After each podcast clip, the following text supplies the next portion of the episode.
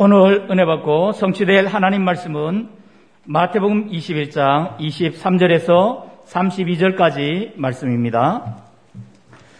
예수께서 성전에 들어가실새 대제장들과 백성의 장로들이 나와 이르되 내가 무슨 권위로 이런 일을 하느냐 또 누가 이 권위를 주었느냐 예수께서 대답하시되 나도 한 말을 너에게 물으리니 너희가 대답하면 나도 무슨 권위로 이런 일을 하는지 이르리라. 요한의 세례가 어디로부터 왔느냐? 하늘로부터냐? 사람으로부터냐? 그들이 서로 의논하여 이르되 만일 하늘로부터라 하면 어찌하여 그를 믿지 아니하였느냐 할 것이요 만일 사람으로부터라 하면 모든 사람이 요한을 선자로 여기니 백성이 무섭다 하여 예수께 대답하여 이르되 우리가 알지 못하노라 하니 예수께서 이르시되 나도 무슨 권위로 이런 일을 하는지 너희가 너희에게 이르지 아니하리라.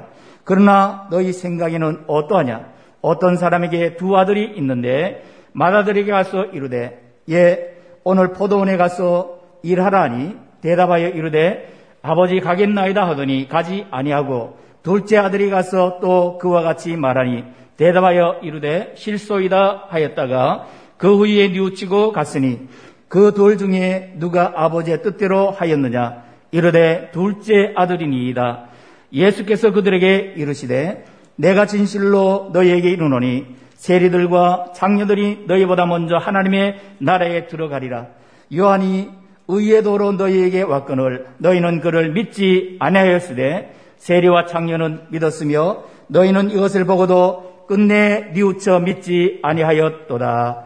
아멘. 신앙 고백합니다. 주는 그리스도시요 살아계신 하나님의 아들이십니다. 아멘. 우리 온라인 예배드리는 성도들, 우리 어, 원리스홀, 비전홀 같이 서로 인사합시다. 성도님은 영적 큰 용사입니다. 어, 큰 용사가 무슨 뜻인지 모르신 분은 심야기도의 설교를 들어보시기 바랍니다. 오늘 읽어드린 말씀 가지고 변화와 성장이란 제목으로 말씀을 드립니다. 변화 맹시라고 하는 아, 이 심리학 용어가 있습니다. 변화 맹시 무슨 말이냐? 주변 상황은 막 급변하게 변하고 있는데 이 변화되고 있는 것을 눈치를 채지를 못하고 전혀 발전과 성장이 없는 상태, 이거를 변화 맹시라고 합니다. 지금 코로나19로 인해서 그야말로 코로나19 이후에 지금 우리는 급변하는 상황 속에 처해 있어요. 그래서 지금 시대를 어떻게 나눠야 되느냐? 코로나 이전, BC, Before Corona, 코로나 이후, 어, 그 이후 AC, after 코로나 그렇게 나눕니다. 마치 그렇게 역사를 나누듯이 그렇게 지금 확 바뀌어져 버렸어요. 자, 이제는요, 4차 산업혁명 시대를 넘어서 5차 산업혁명 시대가 곧 도래할 것이다. 그렇게 말하고 있습니다. 엄청 변화가 빠릅니다. 4차 산업혁명이 인공지능, AI, 또 가상현실, VR 시대였다고 하면 이제 5차 산업혁명은 그야말로 바이오 테크놀로지, 이 비트인 생명공학, 생명공학이 이제 주도하는 시대가 될 것이라고 예측을 하고 초강대국들은 이미 5차 산업혁명을 준비하고 있습니다. 그런데 시대가 이렇게 급변하고 있는데 여전히 우리 나라 정치권이라든가 또 우리나라 교회라든가 변함 맹시에 빠져 있는 그런 모습을 지금 우리가 볼 수가 있어요. 지금 정치권에서는 이 준석이라고 하는 37살짜리가 한 번도 국회의원 해본 적도 없는데 지금 이 국민의힘 그 당의 대표가 됐다. 역사상 처음 보는 사건이에요. 이렇게 지금 급변이 막 급하게 지금 큰 변화가 일어났어요. 난리가 났어요, 지금. 정치권에서. 큰 도전입니다. 국민들이 뭘 원하는가를 빨리 눈치를 채야 돼요, 정치권에서는. 교회도 마찬가지입니다. 엄청난 변화가 지금 일어나지 않고는 이제 살아남을 수가 없어요. 교회가 다 못 따라가니까 문을 닫아버려요. 그렇게 종교 교육이 일으켰던 유럽 문 닫았고 교회 찾아볼 수 없어요. 전 세계 선교사를 가장 많이 파송했던 미국. 지금 교회가 전부 문 닫고 있어요. 못 따라가니까 세상 변화를 못 따라가 교회가. 믿습니다 믿습니다 하고 앉아있는데 실제로 하나도 믿지도 않아. 전부 껍데기들이야. 그러니까 따라갈 수 없다. 사단이 알고 하나님이 알고 상령이 알고 네가 알고 내가 알고. 그러니까 이런 새로운 변화가 여러분 교회와 여러분 개인에게 일어나기를 바랍니다. 예수님이 오셨을 당시에도 이런 변화 맹시에 빠져 있는 사람들이 너무 많았어요. 예수님이 딱 오셨는데도 하나도 변화가 안 돼요. 당시 유대교 지도자들, 그야말로 대제사장과 백성들, 장로들, 바리새인들, 서기관들 전부 다 변화 명시에 빠져 있었어요. 예수님 오셔서 그렇게 엄청난 인간이 할 수 없는 신만이 할 수 있는 그런 이적들을 계속 행하면서 메시지를 계속 주고 있는데도 불구하고 전혀 고정관념 편견에 빠져 있어서 변화가 되지 않아요. 예수님께서 오셨다. 이게 무슨 말입니까? 율법 시대 끝났다는 것입니다. 모세 시대 끝났다는 것입니다. 모세를 통해 주었던 그 어마어마한 메시지들, 그 율법 시대 끝나고, 이제는 새 시대가 열렸다. 새 시대가 왔다. 그런데 이들은 영적 변화를 알아채지를 못했어요. 눈치를 못 챘어요. 이들의 모든 관심은 뭐예요? 모든 관심은 장세기 3장, 6장, 11장에 올인하고 있었어요. 나중심입니다. 네, 네, 네, 내 중심, 나 중심, 오직 돈, 돈, 돈, 물질 중심, 오직 성공해야 된다. 성공 중심으로 사로잡혀 있는 예틀. 여기에 갇혀 있으면 발전 없습니다. 끝까지 고집 피우고 합리화하고 아무리 이유돼도 소용 없습니다. 여러분이 말씀을 들으러 나왔으면 말씀을 듣고 여러분이 적용하시기 바랍니다. 말씀 들으러 왔으면 무슨 말입니까? 영적인 것에 관심 좀 가져라. 영적인 것. 눈에 보이는 육신적인 것가 일주일 내내 살았으면 주일 하루만이라도 좀 영적으로 돌아서라. 어색하게 그러지 말고 좀 더 세련되게 좀 영적인 사람답게 살아봐라. 왜 교회가 어색합니까? 왜 여러분 교회 시스템이 어색합니까? 왜 메시지가 어색합니까? 왜 부담됩니까? 육적이라서 그래요. 영적인 삶을 안 살아서 그래요. 오늘 본문에 보면 예수님께서 성전에서 가르칠 때에 대장들과 백성들이 장로들이 나와서 너 무슨 권위로 교회 안에서 성전 안에서 이, 이거 가르치냐? 누가 시켰냐? 누가 하라 그랬냐? 따집니다. 예수님 보고. 예수님 누군 줄도 전혀 모르고. 마태복음 21장부터 예수님께서 십자가를 지시기 위해서 예루살렘에 입성하신 이후 사건을 기록하고 있는데 예루살렘에 입성하신 그 이후에 첫 번째 하신 일이 온갖 부정, 부패와 타락으로 얼룩져 있는 세상이 아니요. 성전. 교회요, 교회. 성전을 깨끗하게 하신 일이었어요. 그 첫째 일이었어요. 성전을 깨끗하게. 내 유익을 위해서 그야말로 끝까지 서로 서로 유익을 위해 피튀기 싸우는 그 성전을 향해서 첫 번째 청소하셨습니다. 그런데 이 사건 때문에 대제상들과 장로들의 거센 도전을 받습니다. 성전 안에서 장사를 그렇게 하면서 막대한 이익을 챙겼던 이 유대 종교 지도자들의 입장에서는 볼때 자기 각자의 수입처가 중단되어 버렸어요. 수입처가 없어져 버렸어요. 그러니까 뭐요? 수입이 없어지니까 열불이 지금 난 거예요. 예수님에 대해서. 그래서 어떻게 하든지 저 예수를 책을 잡아서 죽여야 되겠다. 사실 이들이 조금이라도 영적 감각이 있었다고 하면 자신들의 잘못을 뉘우치죠. 영적인 사람은요, 말씀을 들으면 도전받고 회개합니다. 아, 그렇구나. 깨닫습니다. 근데 육적인 사람은요, 끝까지 합리화합니다. 끝까지 고집 피웁니다. 끝까지 자기가 잘했다 생각합니다. 자기 말이, 자기 생각이 맞다라고 생각합니다. 그러니까 뭐요? 회개가 없지요. 전혀 놓치지 않습니다. 영적으로 완전히 변화 맹시에 빠지시기 때문에 변화할 리가 만무하지요. 사람 변하질 않아요.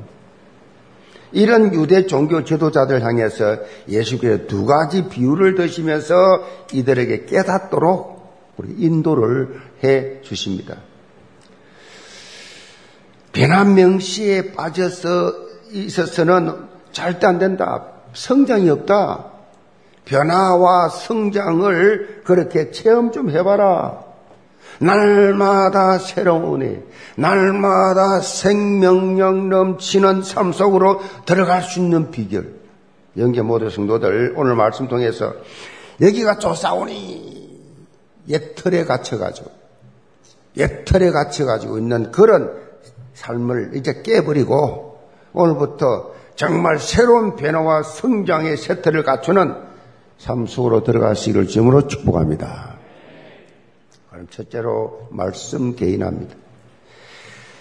자, 23절 봅니다. 예수께서 성전에 들어가 가르치실 때에 가르치실 새 대제상들과 백성의 장로들이 나와 이르되 너가 무슨 권위로 이런 일을 하느냐 또 누가 이 권위를 주었느냐 예수님께서 예루살렘에 입성하신 이후에 하신 일 두 가지죠. 하나는 성전을 불법적으로 장사하는 자들을 쫓아내신 것과 다른 하나는 본문 말씀처럼 성전에서 사람들에게 천국 복음 가르치신 거예요.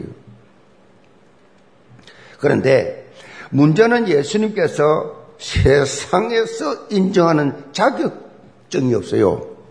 자격증, 뭐 권위를 말하는 그런 지위 이런 게 없었습니다. 그래서 지금 유대 종교 지도자들이 이 점을 가지고 공격합니다. 너가 무슨 자격증이 있어서 너가 여기서 가르치냐? 무슨 권위로?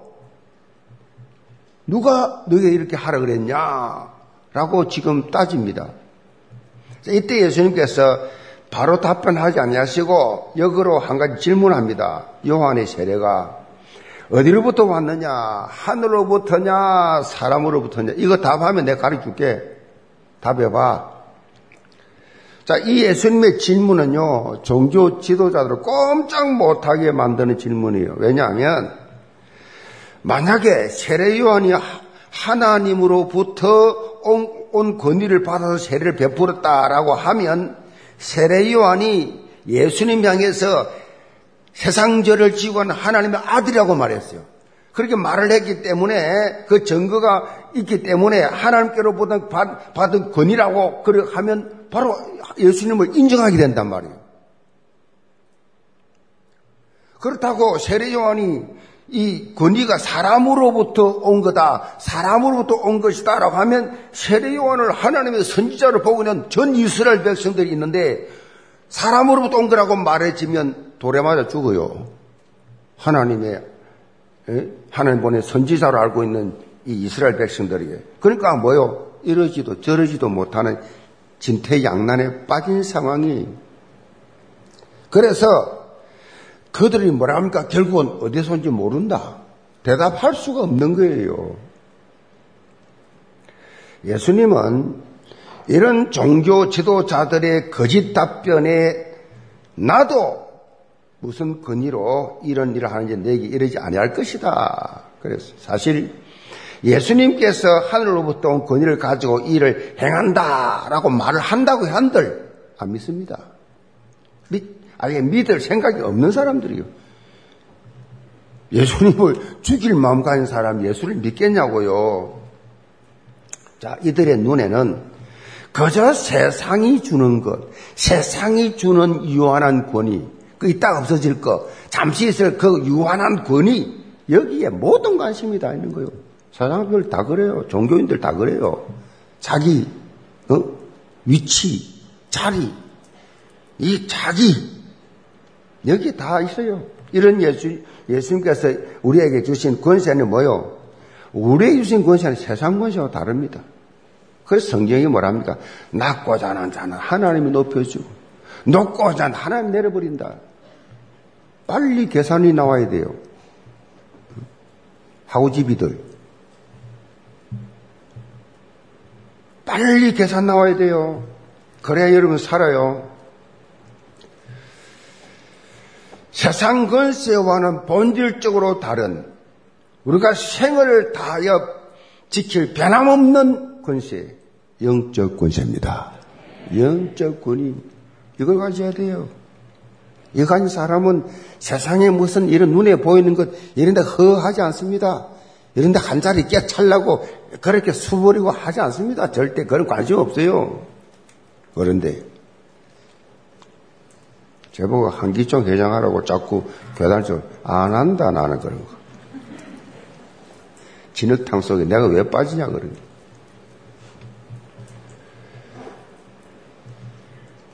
정말입니다. 여러분이 말이죠. 예수 그리스도 이름으로 여러분 기도하면 어떤 일이 일어나느냐? 아셔야 돼요. 어떤 일이 일어나느냐? 여러분 주위를 둘러싸고는 모든 허감 권세들, 하늘 군대가 동원되고 하나님 나라 확장되는 이런 영적인 세계를 좀 알아야지. 영적인 어마어마한 권세를 좀 가져야지. 눈에 보이는 그거 가지고. 여러분, 지금 여러분 주위를 둘러싸고 있는 허강 권세를 아시길 바랍니다. 여러분이 기도하면요, 하는 군대가 동원되어서 그 모든 건 다 깨뜨리고 하나님 나라를 여러분 한 사람 때문에 확장시킨다는 거예요. 그래서 여러분이요, 별 볼일 없어 보여도, 여러분 스스로 무능해 보여도, 성경은 여러분 뭐라고 말합니까? 큰 용사요. 아멘. 큰 용사라니까요. 아멘이 다 죽어간다. 큰 용사라니까. 아멘. 아무 힘없고 소심하고 별볼 없는 기도원 또 말이요. 하나님의 말씀에 믿고 순종했더니 큰 용사 됐잖아요. 어? 하나님 말씀에 순종하면 그렇게 바뀌어버립니다. 장세기 3장에서 시작된 인생 근본 문제는 예수 그리스도의 군세를 통해서만 해결됩니다. 인간을 넘어뜨리고 영원한 멸망길로 끌고 가는 흑암 세력은 예수 그리스도의 이름의 권세로만 꺾을 수가 있어요. 여러분 안에 있는 모든 창세기 3장의 찌꺼기들, 이것 때문에, 이 암덩이 때문에 영적 성장이 안 되는데, 이걸 꺾고 청소할 수 있는 유일한 방법은 예수 그리스도 이름의 권세예요. 그래야 여러분이 성장이 될 수 있어요. 사람이요, 이 뭐 큰 병에 걸려 있으면 성장이 안 돼요. 안 된다고. 이거를 제거해야 성장이 일어나요. 자, 28절 봅니다. 그러나 너희 생각에는 어떠냐? 어떤 사람에게 두 아들이 있는데 맏아들에게 가서 이르되 예, 오늘 포도원에 가서 일하라 하니 대답하 이르되 아버지 가겠나이다 하더니 가지 아니하고 둘째 아들에게 가서 또 그와 같이 말하니 대답하여 이르되 올소이 칠소이다 하였다가 그 후에 뉘우치고 갔으니 그 덜 둘 중 누가 아버지의 뜻대로 하였느냐 예수님께서는 유대 종교 지도자들에게 부모의 말씀을 잘 듣지 않는 아들의 예를 들어서 비유로 말씀하고 있어요. 한 아버지가 맏아들과 둘째 아들에게 포도원에 가서 일 좀 해라. 그렇게 심부름을 시켰는데 맏아들은 가겠습니다. 대답 시원하게 해놓고 안 갔어요. 둘째 아들은 안 가. 안 간다 해놓고 뉘우치고 포도원에 가서 일했어. 자, 그러면 이 두 아들 중에서 누가 아버지 뜻대로 행하느냐라고 하는 질문입니다. 뭐, 지금 초등학생 또 답할 수 있죠. 질문, 질문했어요. 여기서 자, 맏아들이 뭐요? 맏아들, 맏아들을 뭘 말합니까? 맏아들을 누굴 말하고 있어 지금 예수님의 비유에? 예수님을 공격하고 있는 지금 이 앞에 있는 유대 지도자들, 종교 지도자를 가리키는 맏아들. 그리고 둘째 아들은 당시 유대인들이 가장 혐오하게 그야말로 저주하던 조롱하던 세리와 장녀를 말합니다. 마다들이 대답만 하고 거창하게 대답했는데 실제 아버지 뜻대로 행하지 않았어요. 이걸 뭐라 그래요? 허울 좋은 종교 생활. 남들이 볼 때 대단해 보이죠? 대단해 보입니다. 근데 실제로는 하나님 말씀 순종 안 해요. 이들은 하나님 말씀을 그 누구보다도 잘 알지요. 뭐 공부 많이 했으니까 자부하고 있습니다. 공부 자타가 인정합니다. 공부 많이 했습니다. 많이 읽었습니다. 그러나 하나님의 이 말씀을 개인화하지 않았어요. 이 말씀 자기에게 적용해서 자기 것으로 만들지 못해. 그냥 지식적으로 알아. 지식적으로. 말씀을 자신에 적용한 것이 아니고 말씀을 오용을 해가지고 전부 다른 사람에게 말씀을 적용하고 판단하고 정죄하고 그게 사용했어요. 무엇보다도 말씀의 본질이신 예수 그리스도를 놓쳐버려 놓으니까 진정한 변화가 일어나지 않았어요. 변화. 변화. 우리는요, 매일 변화돼야 됩니다. 예배를 들을 때마다 변화돼야 돼요. 말씀을 또 들을 때마다 결단하고 결심하고 변화돼야 돼요. 자, 그러나 이와 반대로 둘째 아들이 뭐요? 마음이 처음에 거절했습니다. 안 간다 했습니다. 그런데 곧 자신의 잘못을 인정하고 아버지의 뜻을 따랐던 것처럼 이게 둘째 아들이 누구냐? 세리와 장녀입니다. 이들은 처음에는 말씀대로 안 살았습니다.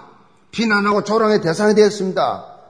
근데 하나님의 말씀을 받고 과거의 삶에서 완전히 돌이켜 새로운 삶을 살게 됐어. 나 같은 죄인 살리신 주은에 놀랍구나. 아, 하나님의 은혜로 이 쓸데없는 자를 구원해 주셨구나. 이런 구원의 감격, 이런 찬양, 이렇게 사람 새롭게 변화되었어. 생명의 말씀을 접하고 그것을 자기 것으로 개인화했다 이 말이에요. 자기 것으로. 자기 것으로 만들어버린 거예요. 그래야 새로운 인생이 시작돼요. 말씀을 대인하시는 것 중요합니다. 말씀 듣는 것도 중요하지만 이걸 내 것으로 내 속에 적용하는 것. 쉽게 표현하면 강단에서 선포되는 말씀에 단순히 순종하면 돼요. 단순하게 순종하세요. 그 이걸 가지고 또 무슨 어 이걸 가지고 의논 한다든가 이걸 가지고 토론 거기서 다또 다, 또 사단이 또 다 틈타 버려요. 단순하게 순종하는 순간 사단이 틈탈 시간이 없어. 나라고 하는 자존심 들어갈 시간이 없어. 단순하게 순종해버려. 그래서 저는요, 이게 말씀을 이렇게 들었을 때 성령이 깨닫게 딱 하면요, 바로 말을 해버립니다. 그리고 그 말을 하고 따라갑니다. 왜? 혹시 내가 변화될까 싶었어. 다른 사람에게 말을 고백을 해버려요. 고백하고 나서 했기 때문에 이제는 내가 낫어도 안 되는 거예요. 그러니까 바로 순종할 수가 없어. 말씀 따라갈 수밖에 없어. 그렇게 해서라도 체질 바꾸는 거예요. 여러분이 잘 아는 전도자 디엘 무디 목사님이 성경책에서 TP라고 하는 이 글자를 많이 적어 놨다 그래요. 성경 TP, TP, T, T 점 찍고 P라고 쳐놨어요. 이, 그래서 어느 교인이 물었어요. 목, 목사님 성경 속에 그렇게 TP를 많이 써놨는데 이게 무슨 뜻입니까? 그러니까 무디 목사님이 Tried Proved 무슨 무슨 말인가 하니까 시도했더니 증명되었다. 이 말씀대로 시도했더니 바로 응답이 왔다. 무디가 실제로 하나님의 말씀을 듣고 그 삶 속에 실천해 보았더니 그것이 진리임을 확정됐다. 이것이 어, 개인화의 응답을 맛보는 것입니다. 여러분이 받은 말씀을 삶 속에 적용해서 그 말씀이 성취되는 응답을, 응답을 맛보시기 바랍니다. 그래야, 그래야 예배 드릴 이유가 있지요. 그래야 훈련받을 이유가 있지요. 그래야 성교가 뭔지, 전도가 뭔지, 237이 뭔지, 5천 종족이 뭔지, 그 이해가 되지요. 오늘 알류들인데 알류가 뭔지, 왜 알류를 세웠는지, 할 일 없이 미국에서 뭐 돈이 남아 들어가지고, 뭐 미국에, 미국을 위해서, 이 동남아를 위해서, 아프리카를 위해서, 남미를 위해서, 유럽을 위해서, 우리가, 우리 같은 주제에 그걸 한단 말이냐? 개인화가 안 된 사람은 그런 식으로 계산합니다. 세상 상식으로. 하나님은 능치 못함이 없느니라. 하신단 말이에요. 그래서 이 하나님의 말씀 뭐요? 어제나 오늘이나 영원토록 동일하다. 변, 불변, 불변. 말씀을 믿는 사람은 그대로 실천하면 그대로 살아는 말씀이 활력이 있어. 어떤 말씀보다 더 예리하여 변화. 우리의 삶을 구체적으로 변화시켜 준다는 사실 현장에서 확인하는 것이 뭐요? 신앙생활의 참맛이에요. 내가 주일날 교회 나가서 설교 들었는데 그 말씀이 내 가운데 내 말을 부딪혀서 이걸 내가 실제로 내 생각보다 내 경험보다도 내가 실천해 봤더니 하나님께서 응답해 주시더라. 이게 신앙생활이. 이거 없는 사람은 그 뿌리가 약해. 어느 날 자빠질지 몰라. 언제 뽑혀나 날아갈지 몰라. 어느 날 바람 부리면 없어져 버리고. 그래서 여러분이 가장 중요한 교회 나와서 은혜 받으시기 바랍니다. 은혜 못 받으면 죽는 줄 알면 돼요. 난 망한다. 난 망할 수밖에 없구나. 은혜가 안 되고 안 되면 아 나는 이제 망하고 있구나. 이러면 틀림없는 진단이에요. 영계 모든 성도들 이런 말씀이 교회나되는 변화와 성장의 자리로 나가시기를 제물로 축복합니다. 그러면 두 번째로 현장 제자화입니다. 본문 33절 이후에 보면 예수님께서 유대 종교 지도자들이 깨닫고 변화될 수 있도록 한 가지 비유를 들어서 설명하십니다. 그 비유가 포도 농부 비유입니다. 그 내용을 보면 한 집주인이 모든 것을 다 갖추고 나서 포도원을 완벽하게 만든 후에 다른 나라에 갈 일이 있어 다른 나라에 가, 게 됨으로 인해서 농부들에게 세를 주고 갔어요. 세를 주고 내가 이게 완벽하게 해놨으니 너희 여기서 농사 지어서 먹고 살아라. 세를 주었습니다. 그리고 열매가 이제 맺혀질 그때에 열매의 일부를 이제 세를 받아야 되잖아요. 세를 받기 위해서 이제 신부를 보냈습니다. 일꾼들을 보냈는데 보냈는데 그것을 뭐야 너무 감사하잖아요. 그 완벽하게 준비해가요 농사 짓게 해주고 그래서 먹게 만들고 그렇게 서세를 일부 달라 그러고 하는 것은 너무 감사해서 드려야 되는데 이 농부들이 모여가지고 그야말로 이 포도를 경영하는 사람들이 감사하는 마음은 커녕 배은망덕을 했습니다.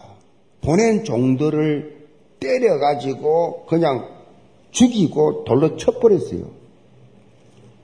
딱 그러니까 주인이 들 때 얼마나 마음이 아프겠어요. 그래도 인내심을 가지고 더 많은 종들을 보냈습니다. 더 많은 종들을 보냈는데 그들도 다 똑같이 때리고 죽이고 쫓아내고 주인이 너무 마음이 아팠어. 정말 이제는 마지막으로 내 아들, 내 아들을 그렇게 보내면 존대하겠지, 존중하겠지라고 보냈는데 이 농부들의 생각은 주인과 전혀 반대였어요. 저 상속자 아들을 죽여버리면 이것이 다 우리 것이 되지 않느냐. 그래서 때려 죽입니다. 예수님께서 이 비유를 말씀하시면서 이런 상황이라면, 이런 상황이라면 포도원 주인이 올 때에 그 농부들을 어떻게 하겠느냐? 그러자 유대 종교 지도자들이 당연히 악한 농부를 전멸하고 그 포도원을 제때에 열매를 맺어 그 세를 낼 사람에게 바꿔주지요. 그렇게 답변했습니다. 본문에 기록된 포도원 주인은 하나님을 상징하고 악한 농부는 유대 지도자들을 상징하고 주인이 보낸 많은 종들은 구약시대에 보낸 선지자들을 말합니다. 그리고 주인의 아들을 누구냐? 예수님입니다. 예수님이 비유를 들어 말씀하시는 거예요. 이 짧은 비유 속에 유대인들의 이 핵심적 역사가 다 들어있는 거예요, 사실은. 창세기 3장 사건 이후에 멸망할 수밖에 없는 인간들 구원하기 위해서 한 가지 회복의 길을 여시는데 이때 한민족을 택해 했습니다. 사람으로 와야 되기 때문에 한민족을 택했는데 그 한민족 중요한 역할을 하기 때문에 인류를 살릴 역할을 하기 때문에 그 택한 민족이 이스라엘이 그런데 이스라엘 민족은 단순히 자기들의 선택만 받았지 선택됐다라는 선민 사상을 가지고 하나님의 구속사적인 이런 계획 언약을 놓치고 말았어. 우리는 우리는 선택됐다는 그 이외에 다른 것 전부 다 하나님의 어떻게 우리 선택했는지 왜 선택했는지 그 이유를 알지를 못했어. 하나님께서 보낸 선지자들 말을 자기들 말과 다르기 때문에 자기들 하는 삶과 다른 말 하니까 죽여버렸어. 선지자를 다 때려 죽였어. 핍박했습니다. 그리고 결정적으로 독생자 아들 예수 그리스도를 보냈는데 이마저가 십자가에 쳐 죽였습니다. 결국 하나님께서는 이 패역한 유대인들을 심판하시고 버렸습니다. 심판하시고 복음의 촛대를 보세요. 이방인 유대인에서 이방인 우리에게로 옮겨버려. 우리 이방인들입니다. 구원받겠던 사람들이었습니다. 그런데 유대인들이 이스라엘이 지금도 마찬가지. 2000년이 지난 지금도 마찬가지. 예수 안 믿습니다. 예수 믿으면 쫓아내가 죽입니다. 이스라엘에서 복음 전도하다가는 쫓겨납니다. 당장 3일 이내에. 안 믿, 지금도 안 믿습니다. 그래서 하나님이 촛대를 이방인 쪽으로 옮겨버렸어요. 여기서 우리는 인내하시는 하나님, 심판하시는 하나님을 볼 수 있어야 돼요. 인내하시지만 심판하시. 하나님께서는 범죄한 인간에게 오래 참고 돌아올 수 있도록 기회를 주었습니다. 그러나 그 기회는 무한정 준 것이 아니라 제한이지만 제한. 제한적입니다. 제한적 속죄. 기회가 주어졌을 때 돌이키지 않으면 결국은 심판의 자리에 나갈 수밖에 없어요. 영원한 저주 속으로. 여러분, 다시 태어나지 않는 것이 낫다니까요. 얼마나 무서운 쪽입니까? 백년도 천년도 아니요. 영원히요. 누가 뭐 16장 19절로 31절에 보면 죄인된 인간이 구원받을 수 있는 기회는 뭐야? 육체에 있을 때만 제한되어 있어요. 육체에 있을 때만 구원받을 수 있어요. 그렇기 때문에 우리는 시급한 마음으로 현장에서 빨리 생명 살려내야 돼요. 시급한 마음으로 이걸 회복해내야 돼요. 그래서 우리가 지난 상반기 동안 코로나19에도 불구하고 온라인 새생명 초청 행사를 했습니다. 그날 영전 메시지 들은 사람이 3,549명입니다. 제자화의 삶은 다른 것이 아닙니다. 우리가 가지고 있는 참 복음의 비밀을 전거해서 불신자들 하여금 영적 회복, 영적 누림의 단계로 나아가 인도하는 것입니다. 저는 중요한 사람들에게요. 이 사람이 정말 은혜를 받고 있냐? 예배에 제대로 성공하고 있냐? 그 다음 보는 게 생명 살린 전도하고 있냐? 그거 봅니다. 그게 그 사람 영적 상태거든요. 영적 상태를 다 봅니다. 입만 무수한 게 아니라 아, 이 사람은 예배 회복하고 정말 생명을 살리는데 최선을 다하구나. 맡긴 직분에 대해서 올인하구나. 우리가 가지고 있는 이 참 복음의 이 비밀을 증거해서 불신자에게 영적 회복, 영적 누림의 단계로 인도하는 것. 이건요, 말씀의 개인화가 이루어진 사람, 말씀이 정말 삶 속에 적용하는 사람에게 일어나는 일이에요. 말씀의 개인화. 말씀이 내 것으로. 그래서 그래야 힘이 나니까 뭐, 하, 이 복음을 들으면 좋겠다. 불신 영혼들에게 이 말씀에 도전하게 되지요. 상대가 누군지 상관없이. 그리고 종교생활 한 자들 올바로 인도하는 가슴이 생기지요. 아이고, 저 사람 날 만나지는 저 구모 받을 텐데 누가 부처사람 보험 전하지? 내라도 복음을 전해야 되겠다. 아무리 피곤해도 힘들어도 그 영적 울림을 듣지요. 그런 영적 인도한 삶을 살게 되지요.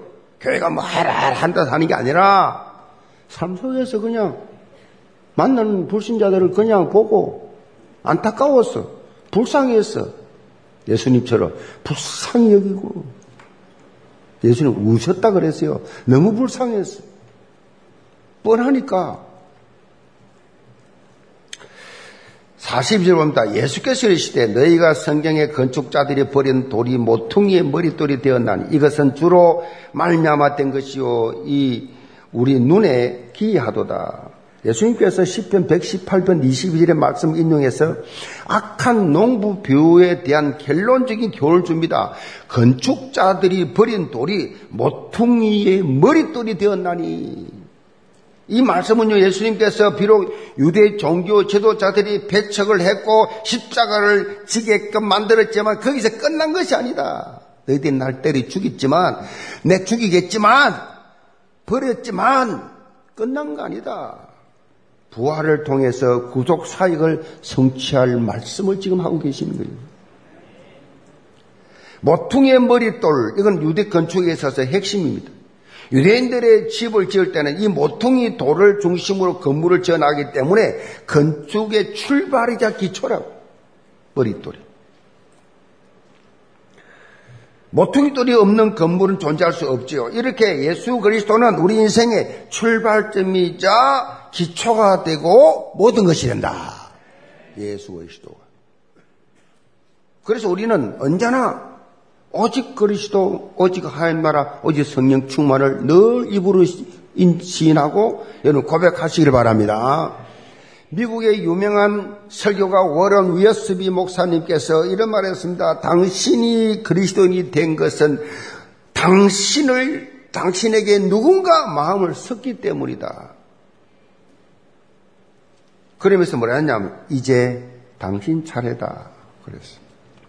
짧은 말 같지만은 강한 임팩 있는 말씀이에요. 하나님께서 누군가를 사용하시기 때문에 지금 내가 구원받은 거 아니냐. 내가 하나님 앞에 나온 거 아니냐. 예배하는 거 아니냐. 누군가 때문에 그분 때문에 구원의 반절에 내가 올랐다, 올랐다고 하면 이제는 나, 이제는 내 차례다.